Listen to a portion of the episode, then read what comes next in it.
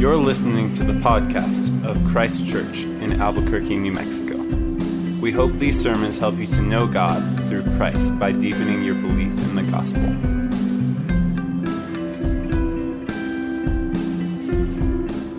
The reading this evening comes from Joshua chapter 6, verses 1 through 20. Now Jericho was shut up inside and outside because of the people of Israel. None went out and none came in. And the Lord said to Joshua, See, I have given Jericho into your hand, with its king and mighty men of valor. You shall march around the city, all the men of war going around the city once. Thus shall you do for six days. Seven priests shall bear seven trumpets of ram's horns before the ark.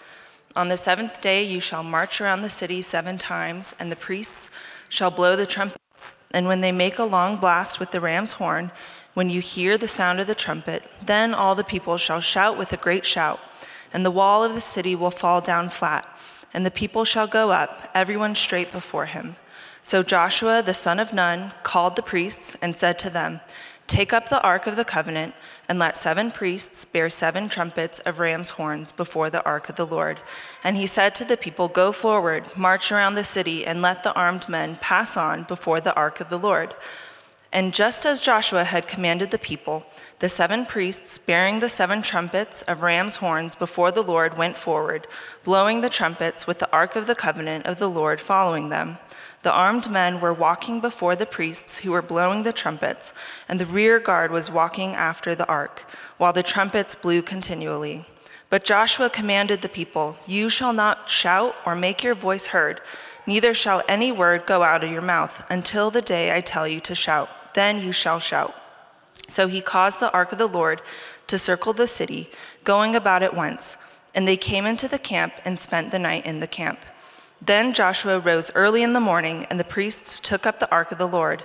And the seven priests, bearing the seven trumpets of ram's horns, before the ark of the Lord walked on, and they blew the trumpets continually. And the armed men were walking before them, and the rear guard was walking after the ark of the Lord, while the trumpets blew continually. And the second day they marched around the city once and returned into the camp. So they did for six days.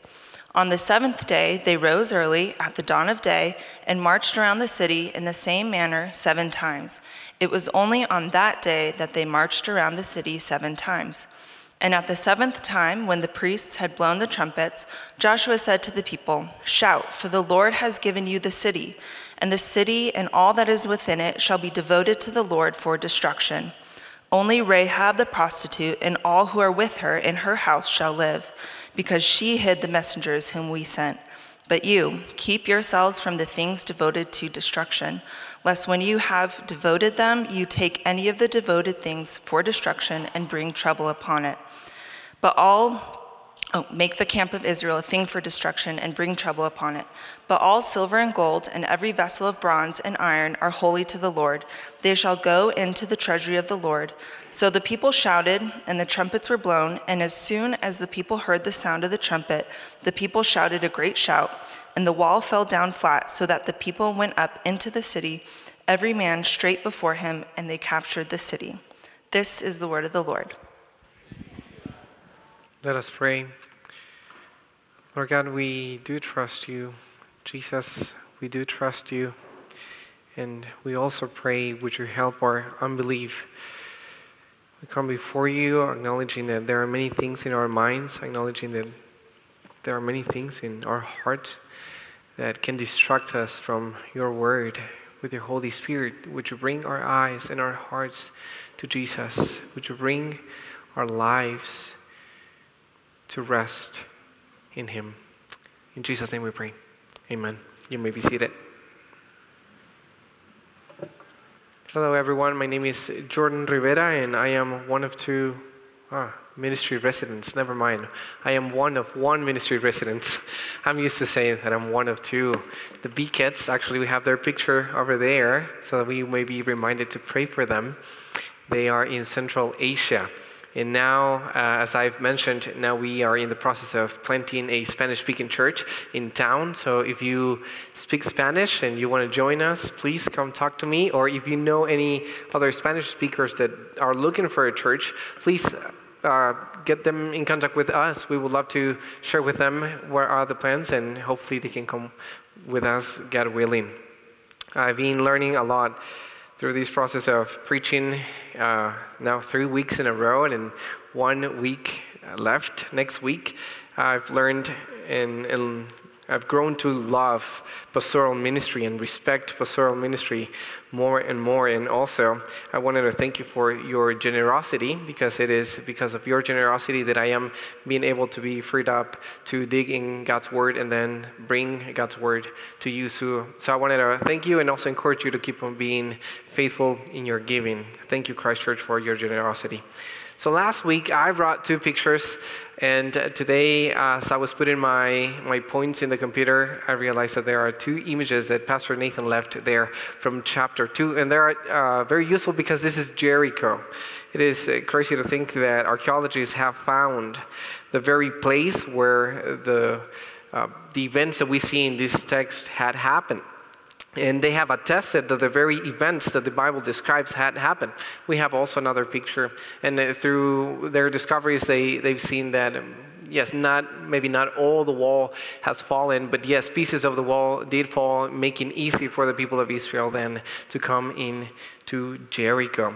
We are now in the, in, in the book of Joshua, and we've realized that there is a bigger reality than the one we are usually conscious of that God has chosen ordinary means to lead us to an extraordinary grace.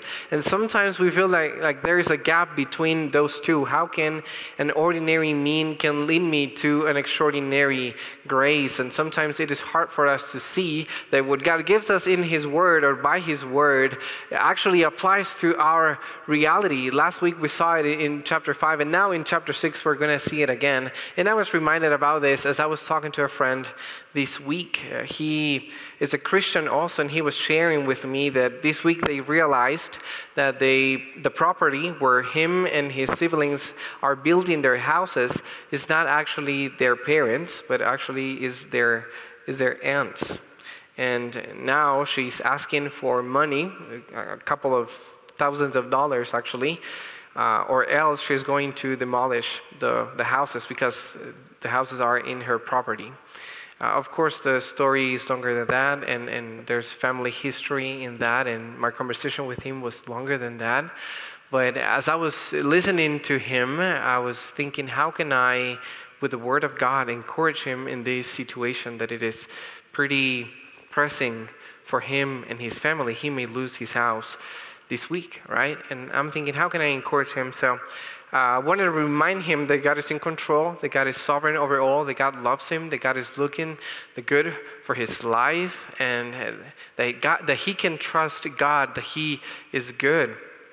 But if, if I have to be honest for a second, I was thinking, uh, does he think that, that I'm stupid, maybe? Uh, I mean, he's about to lose his house, and then here I come with uh, magical words, maybe, or a prayer, and hope, hoping that this will change something.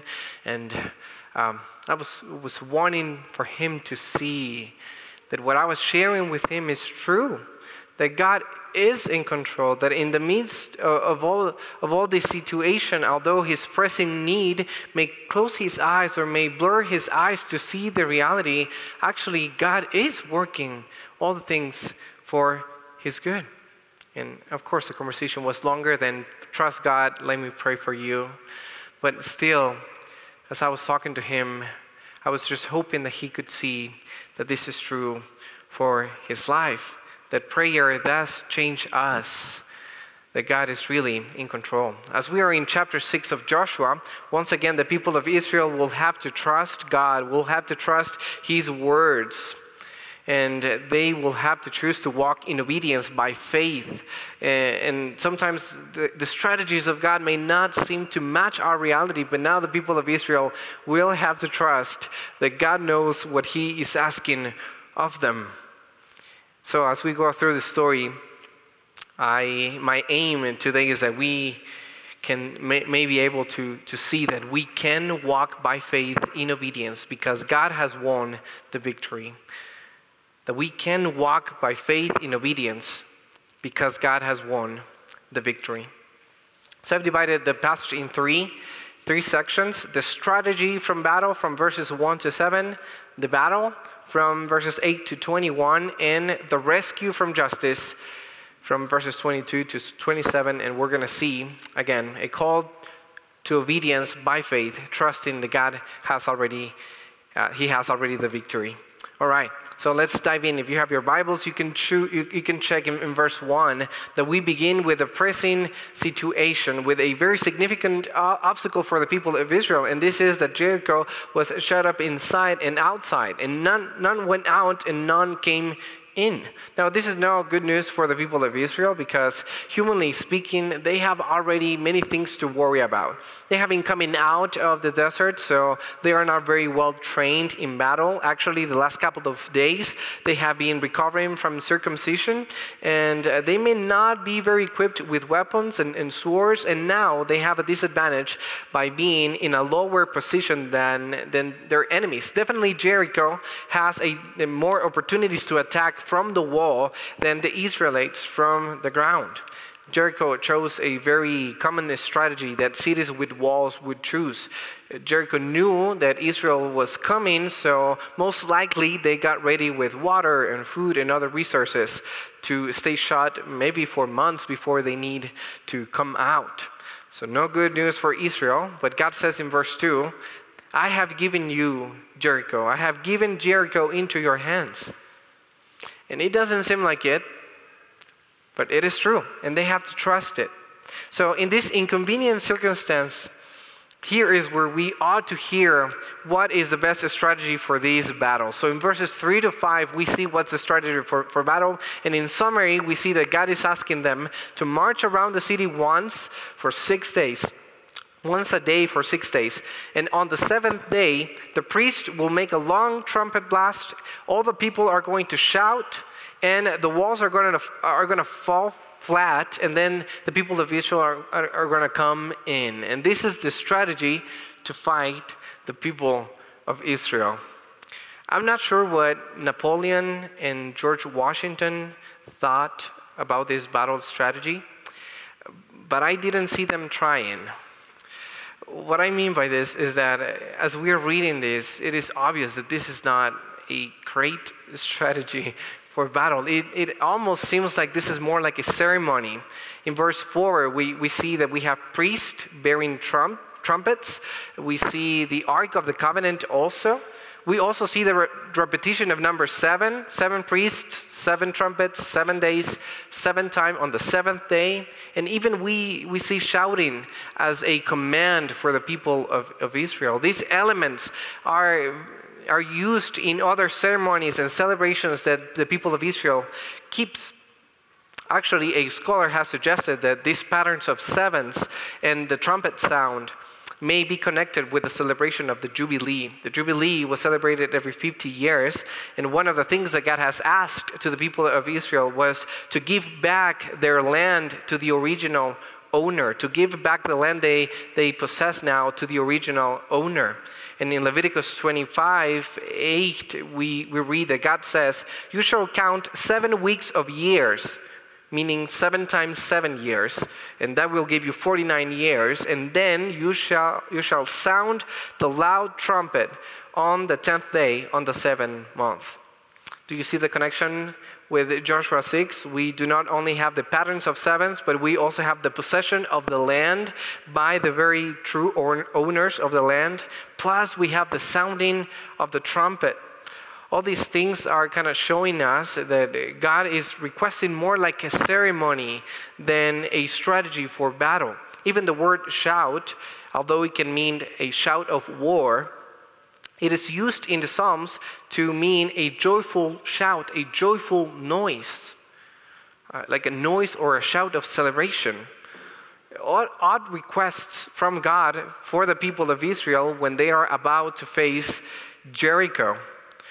But God has said, I have given you Jericho, so walk around the city once every six for, for six days, and on the seventh day, once you hear the trumpet sound, you're going to shout and the walls are going to fall. So they have to trust that God knows what He's asking for them and that He is in control of all this.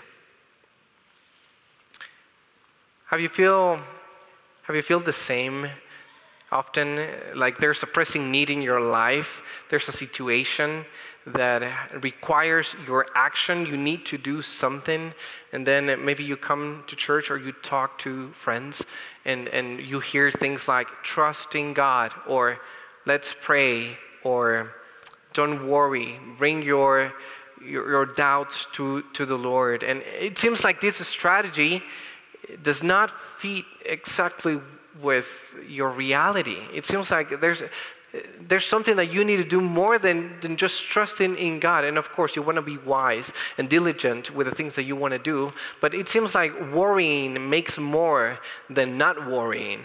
then, then trusting in you makes more than trusting in God. Going back to my conversation with my friend, uh, I was wondering would he see that what I'm telling him is true, that, that God does, he is in control, and maybe things that he already knew, maybe my friend already, he knew that. I was not telling him any news. But would he trust in that? Present situations that we often face, that when we come to the Word of God, it seems like what God is giving us through His Word does not match our reality. What do you mean by not worry about anything, but pray about, about everything? Not worry about anything, but pray about everything in supplication and thanksgiving. That's what uh, Philippians 4 says, in supplication and thanksgiving, thanksgiving, thanksgiving in the midst of all of this, how does that change my circumstances? How does praying change my situation right now? Well, what if I tell you that, that prayer may not necessarily change your situation or your circumstance, but it will change you? It seems like what God gives us in His Word as a strategy for battle is less than a strategy for battle and more like a ceremony of worship.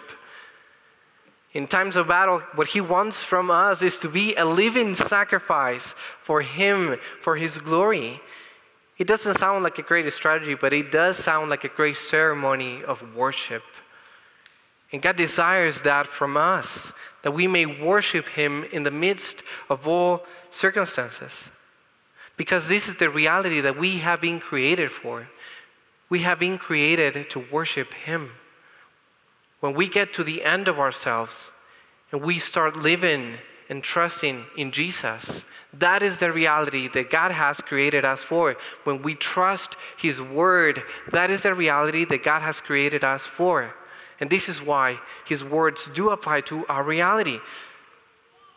Think about the story of the Bible. Since the Garden of Eden, we see Adam and Eve. They are created in the image of God to reflect Him, to know Him, to enjoy Him, to worship Him, to trust His words. He said, Don't eat from the fruit of the, of the tree of the knowledge of good and evil. They needed to trust His words. Although their sight was telling them something different, it looked good in the, in the eyes of Eve. But she needed to trust God, and she didn't. But God didn't give up on his plans for humanity, so he promised Abraham that he will give him a land where he was going to be in the midst of them. A land and, a, and a people, a nation, to be a blessing for all nations, so that they may reflect him, know him, enjoy him, worship him, and trust him, trust his words. But as we see the story of the people of Israel, as they are now in the wilderness, in the desert for 40 years, they did not trust the words of the Lord. They did not keep the words of the Lord. But God didn't give up. And He rose a second generation and He brought them into the promised land so that they may know Him, trust Him, trust His words and so far, they are doing it. We see in chapter 5 they did it, chapter 4 they did it, chapter 6 they are doing it. And now, us in Christ, we are called also to reflect Him, to worship Him, to know Him, and also to trust His words. This is the whole story of the Bible. Welcome to the story of the Bible, where trusting in, in God's Word is as old as humanity. And also, welcome to the story of the Bible, where rejecting the words of God is also as old as humanity. But His grace and His faithfulness is older than humanity. And His faithfulness is going to stay for everlasting and everlasting time. Before creation, for eternity, He has been faithful, and we can trust in his, in his words because we know that He doesn't change. We know we can trust Him because we know He knows us better, because we know that He knows our reality better than we do. So today, as we abide in Him, as we abide in Christ, we can walk in obedience, trusting in God, because we know by experience that we cannot trust ourselves. Although people change, although situations changes, although our reality changes, God never changes. We can trust him. We can trust his words. We can trust that his words apply to our reality. And from verses 8 to 21, we see that. We see that the people of Israel did follow the words of the Lord. From verses 8 to 14, we see that they keep what God has told them to do in days 1 to 6. And from verses 15 to 21, we see that the people of Israel have kept what God has told them to do in, in the day of the battle, in the seventh day. Actually, if you see in verse 8, the ESV starts with, and just as Joshua had commanded, and Joshua commanded what the Lord commanded, and they kept the priests and the armed men, they obeyed the Lord. The priests holding trumpets in front of the Ark of the Covenant, and then the armed men before the Ark of the Covenant and after the Ark of the Covenant. The presence of God was in the midst of the people of Israel. He was in the center of it, the Ark of the Covenant. The trumpets blew continually, but Joshua commanded the people to not shout or make their voice heard.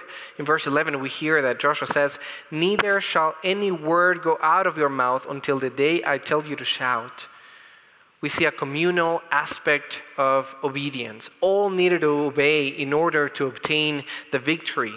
And the opposite is true. If one was disobedient, then they would not enjoy the victory. We're going to talk a little bit more about obedience and the implications and disobedience and the implications not only for your life, but for the, for the ones who are around you next week. So, as we see that the people obeyed they did so in the first day, we see that, and they did so in the second day, and then verse 14, we read that they did so for six days. They did obey the Lord. So finally, in verse 15, we get to the day of war. And we read, On the seventh day, they arose early at the dawn of day and marched around the city in the same manner seven times.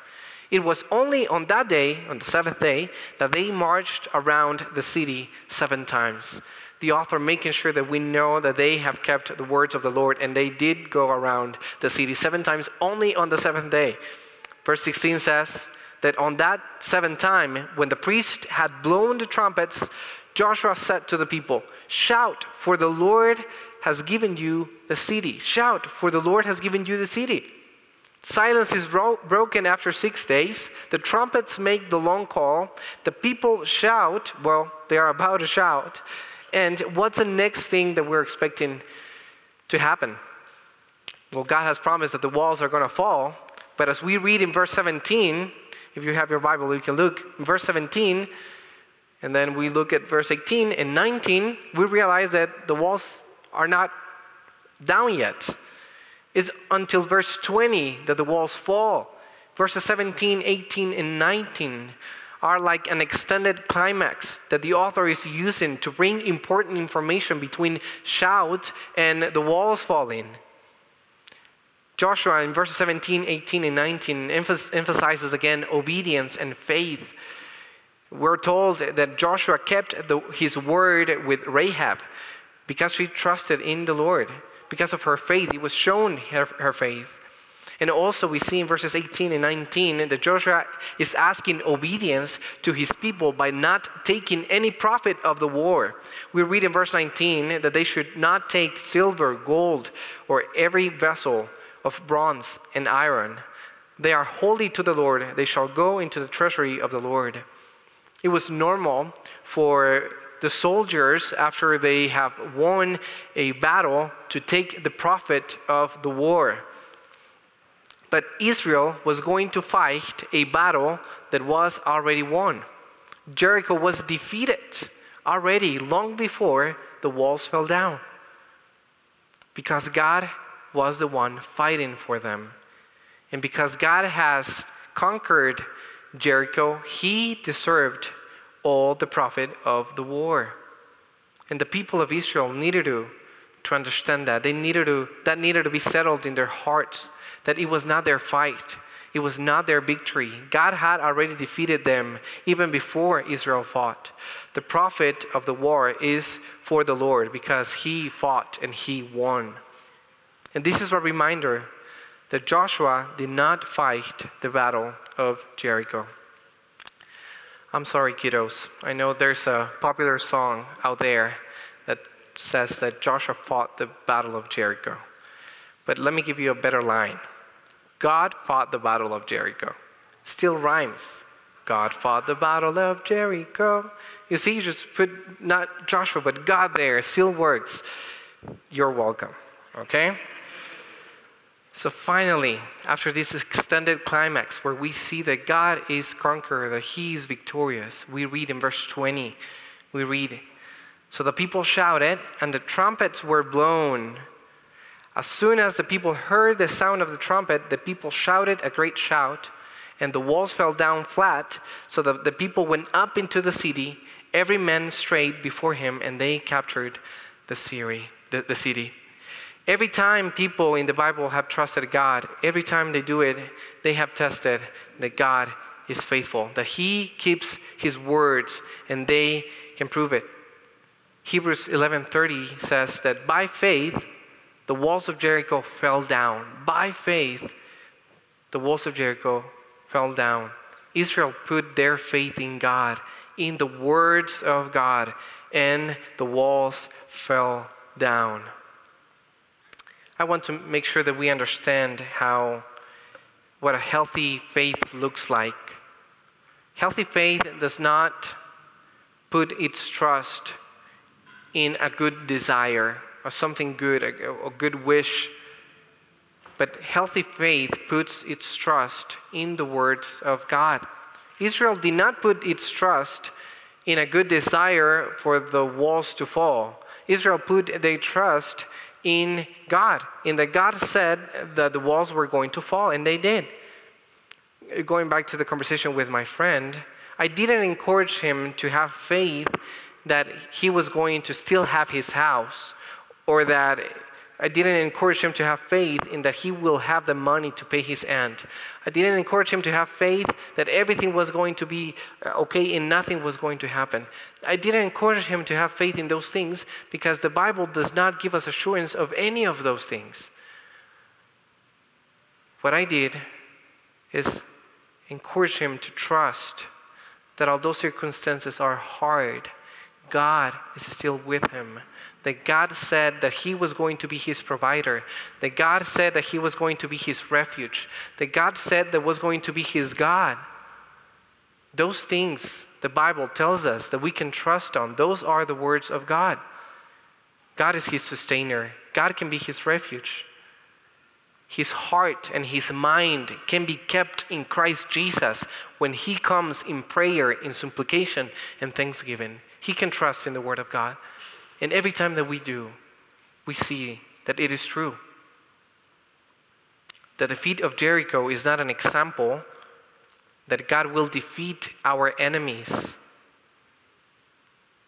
The defeat of, of Jericho is an example that God has defeated his enemies, not ours, his enemies. And that in him, when we put our trust in him, we can also find victory. Ephesians 6 tells us that in Christ, our enemies are not flesh and blood, but spiritual realm. In James 3, we're reminded that in Christ, our enemies are the flesh and the world. Jesus reminds us that he has authority over heaven and earth, that he has defeated his enemies, and that he's putting his enemies under his feet. So we can trust that we can have victory over sin, flesh, the world, and Satan because Jesus has already defeated them. He has already victory over his enemies.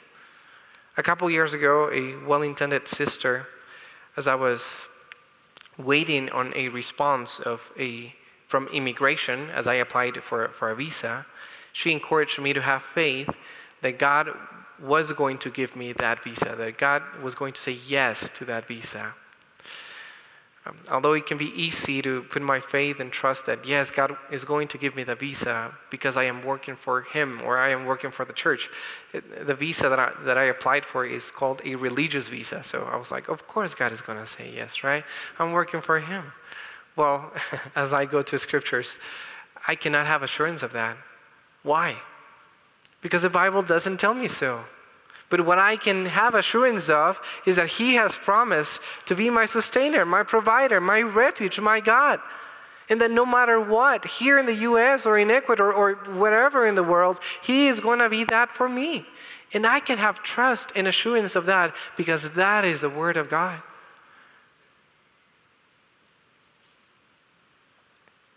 This is why I think we can be discouraged often because we have misplaced the battles of God, and we want Him to fight our battles.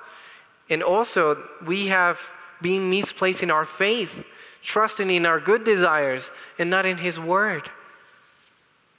This is a call to trust Him and take God at His Word.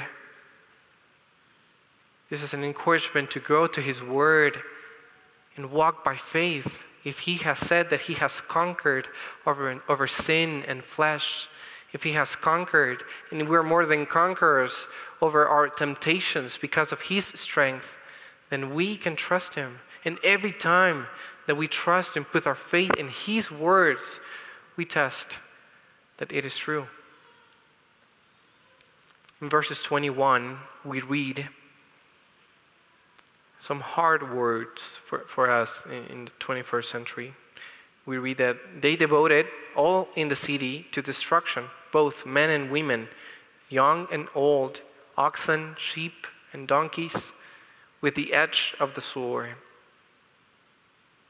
Let me dedicate a couple of minutes to, to give you a, a helpful, helpful framework for this conversation. Uh, because of the nature of, of this gathering, I cannot engage fully in the whole conversation. But if you have more questions, I would love to meet with you, have coffee, lunch, or I'll be standing right here. I would love to, love to talk to you if you have more questions about this.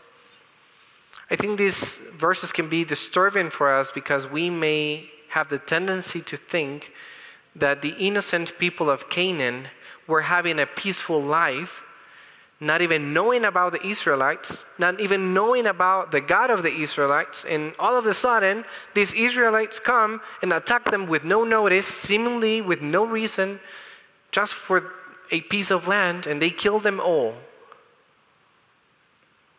That is not the story that we're seeing in the scriptures. Long before, 500 years ago, God promised to Abraham, saying that they were going to have the land in the fourth generation. Why in the fourth generation after Abraham? For the iniquity of the Amorites was not yet complete. In Deuteronomy 9:5 we read God telling speaking to the people of Israel, not because of your righteousness or your uprightness of your heart are you going to possess their land, but because of their wickedness the wickedness of these nations, that the Lord your God is driving them out before you. So these aren't innocent people. They have grown in their rebellion and their sinfulness. God instruct, instructing Israel for the possession of the land, He warns them to not practice the type of worship that they practice. And what were some of these, these practices? In Deuteronomy 12, 31, we read, You shall not worship the Lord your God in that way, for every abominable thing that the Lord hates, they have done to their gods.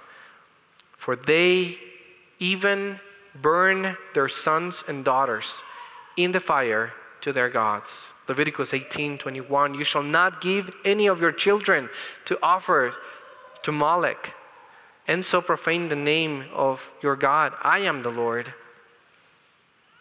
So, no innocent people. They were not innocent at all. With Rahab, we also learned that they knew about Yahweh. She said the name of the Lord. When she, when she was referring to God, she was referring to him by his name. They knew the name of the Lord. In chapter 2, we saw that. They knew that Yahweh had opened the Red Sea, and they knew that Yahweh had opened the Jordan River. But they did not come in repentance. Rahab did. They continued in their rebellion. So they are not innocent, and they did know about Israel, and they did know about the God of Israel. As one commentator puts it, the conquest is not gross injustice, but is the highest, most patient justice. The highest, most patient justice. 500 years of patience. And the most highest justice, not injustice, justice that, that, that does not have a double standard. This is not the justice that God had to Canaan. Leviticus 18 21, God says to the people of Israel, For ev- everyone who does any of these abominations shall be cut from the people, including Israel, including them. They had the same standard. God had the same standard over the people of Israel. And next chapter is going to show us that a family from the people of Israel are going to be put to death because they have trespassed the covenant of the Lord. So this is not ethnic cleansing. This is divine justice. Divine justice for sin. But I think one of the most helpful portions of scripture that has helped me to deal with these thoughts has been to think about the gospel, to look at the cross. Because as I look at the cross, I see the same thing that God does not have a double standard. Jesus is put to death in behalf of the guilty. Why? Because sin is offensive to the holiness of God. Sin is offensive to God. It's clear rebellion against the Creator. And the consequence was clear since the beginning. God said to Adam and Eve, If you eat from the tree of knowledge of good and evil, you shall surely die.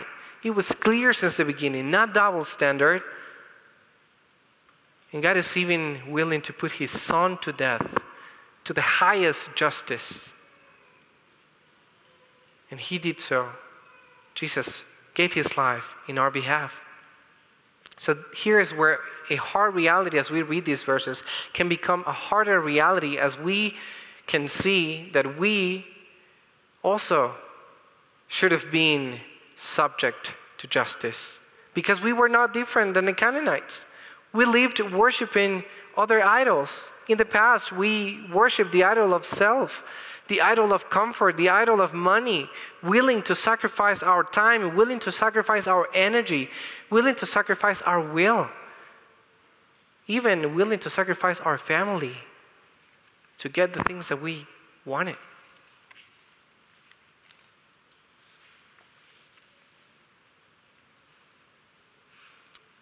But God, who is rich in mercy, with the great love that He loved us, did not close His eyes to our sinfulness. He did not put away His justice, but He brought it to completion in Jesus.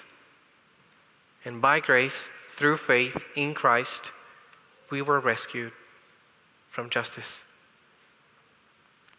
Verse 25, we read, but Rahab, the prostitute, and her father's household, and all who belonged to her, Joshua saved alive. And she has lived in Israel to these days because she hid the messengers whom Joshua sent to spy out Jericho. Rahab was saved from justice. He was rescued from the justice of the Lord by faith.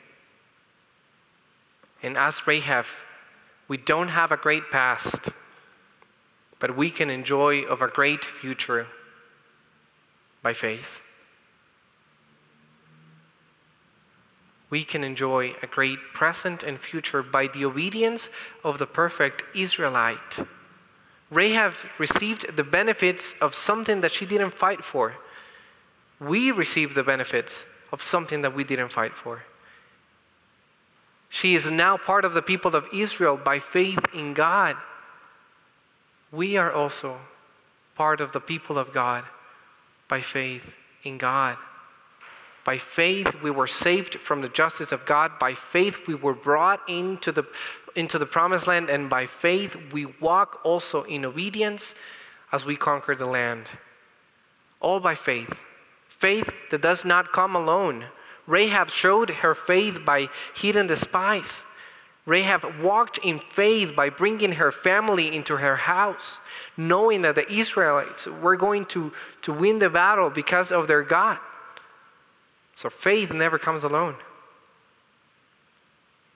This is why we can be called by faith to obedience, knowing that the holiness, the holiness has, is already ours, that God has given us holiness already in Jesus. We can aim and have and walk in holiness because Jesus is already ours. He has conquered and defeated our enemies. He has authority over heaven and earth. 2 Peter 1 3 says that we have all that we need for life and godliness. We have it already, already. All that we need for life and godliness. Ephesians 1 3 says that we have all the spiritual blessings. No more spiritual blessings for us, we have them all. And yet, although we have those things already, we have to fight. Although the enemy is already defeated, we are called to fight in faith. We have to fight for sanctification. We have to fight to be like Christ. We have to fight to obtain the battle over our, our temptations. We fight by faith, by, by faith in the words of God that He has said that it is finished, that He is leading us to our victory a victory over our flesh, that He's leading us already to our victory over our temptation, over the temptations of the world and the darts of the devil. And when the, that day finally arrives, when Jesus comes in his, in his glory, in his glory, in all his glory, when that day comes, finally, all his enemies are going to be put under his feet, and we will enjoy fully him. We will enjoy fully our faith. But you, my friend, maybe you are here and you are not a Christian. As Christians, we're looking forward for that day when Jesus comes to put all his enemies under his feet. But if, if you are not part of his people, that means that you are also his enemy. Jesus will, will come with a sword to bring not gross injustice, but the highest, most patient justice. And He has been patient with us, and He has been patient with you. And in His love and mercy has brought you here today to hear the gospel. That if you, if you put your faith in Christ, if you come in repentance to Him, if you believe in Him today, if you trust God at His word, then you can become also part of his people. Would you do it today? Would you come in faith to Christ today? If you want to know more about him, and, know, and, and if you want to know more about how can you give your life to Christ, I'll be standing right here. I would love to talk to you about Jesus. For the rest of us, let us be encouraged that we can trust God's word and by faith we can walk in obedience because He has promised that the victory over sin, flesh, and Satan is already over. Let us pray. Lord God, we come before you acknowledging that we do feel that there's a gap sometimes between the reality that we see with our eyes and the reality that we don't see. We come before you acknowledging that our faith is weak. And yet, you have called us to put our weak faith in a strong Savior. Because it is not our faith that saves us, it is not our faith that leads us to victory. It is Jesus who leads us to victory, it is Jesus who leads us to salvation. And even with our weak faith, we can come to you today. And as long as we put the faith in the right place, we know that your work is going to be done in us. Would you help our unbelief through the week that we may see your word and that your Holy Spirit may lead us to trust you and obey you for your glory. In Jesus' name we pray. Amen. Hope you have been encouraged to deeper life in Christ through the preaching of this sermon. For more information about Christ Church, visit www.christchurchabq.com.